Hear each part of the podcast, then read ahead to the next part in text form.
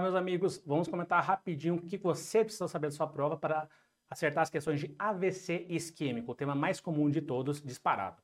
Pessoal, AVC isquêmico, todo déficit neurológico agudo. O paciente estava bem até 5 segundos atrás e agora está em parético, está afásico.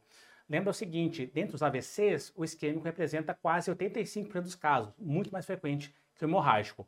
Qual que é o quadro clínico, pessoal? Depende, depende da localização. Eu quero que vocês lembrem o seguinte, quando o AVC isquêmico for cerebral anterior, o paciente vai ter uma perda de força de predomínio dos membros inferiores, na perna. E também vai ter um sintoma neuropsiquiátrico, como apatia, abolia e bradipsiquismo. Cerebral média é o mais comum de todos, que vocês já estão cansados de ver. Paciente com emparesia, hemihipoestesia e afasia. Cerebral posterior, agora situação posterior, quer que vocês lembrem de olhos. O paciente vai ter uma hemanopsia, algum déficit de campo visual. E quando a gente pega a circulação vertebral-basilar, as duas artérias vertebrais ou a basilar, nós temos uma salada de frutas de sintomas: ataxia, disfagia, disartria, diplopia, porque acomete os núcleos de nervos cranianos. Qual é a abordagem inicial ao AVC, pessoal? Anamnese dirigida. Qual foi a última vez que o paciente foi visto bem pelos familiares? Não esquecer de fazer os sinais vitais, pressão arterial, glicemia capilar. Lembra que a hipoglicemia ela é um imitador de AVC, ela pode simular um AVC isquêmico. E nossa boa e velha tomografia, pessoal, TC crânio simples para excluir AVC hemorrágico. Cuidado que aqui o objetivo não é para ver isquemia, é sim para descartar sangramento. Vamos tratar esse paciente? Trombólise química, nossa primeira opção. Quem pode fazer trombólise química? Pacientes que têm déficit até 4 horas e meia.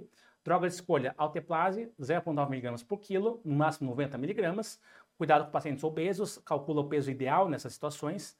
Checa as contraindicações e nos casos de wake up stroke, aquele vozinho que foi dormir ótimo às 9 horas da noite e acordou às 5 horas da manhã em parético. Que horas que foi o AVC dele, será? Nesse caso, a gente usa a ressonância magnética. Vamos comparar a sequência de difusão com a sequência flare. Caso tenha alteração na difusão, mas não tenha alteração no flare, isso significa que o AVC é menos que 4 horas e meia e esse paciente pode e deve receber trombólise química. Trombectomia mecânica é outra terapia que não exclui trombólise química. Um paciente pode receber as duas coisas caso ele preencha os critérios. E na trombectomia mecânica nós temos a regra do AV6, ou a regra do 666. O que, que é isso? O paciente tem que ter um NIH maior ou igual a 6, um aspecto maior ou igual a 6, que é a escala radiológica, e até 6 horas dos sintomas. E cuidado que a trombectomia mecânica ela tem maior nível de evidência para a circulação anterior, na porção M1 da cerebral média ou artéria carótida interna. E vamos relembrar um pouquinho os principais pontos contraindicações à trombólise química, pessoal. Eu dividi aqui de forma didática. Metabólico, o que você tem que saber? PA histórica acima de 185 ou diastólica acima de 110, você não pode trombolizar, tem que reduzir essa PA com nipride para aí sim pensar em trombolizar. E glicemia menor que 50, corrija a hipoglicemia para depois trombolizar.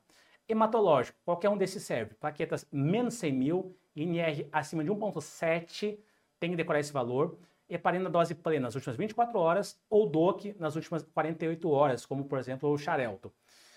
Câncer, tem que lembrar o seguinte, neoplasia cerebral intraaxial, como glioma, glioblastoma, não pode trombolizar. Neoplasia gastrointestinal, pois tem um risco muito aumentado de hemorragia gastrointestinal.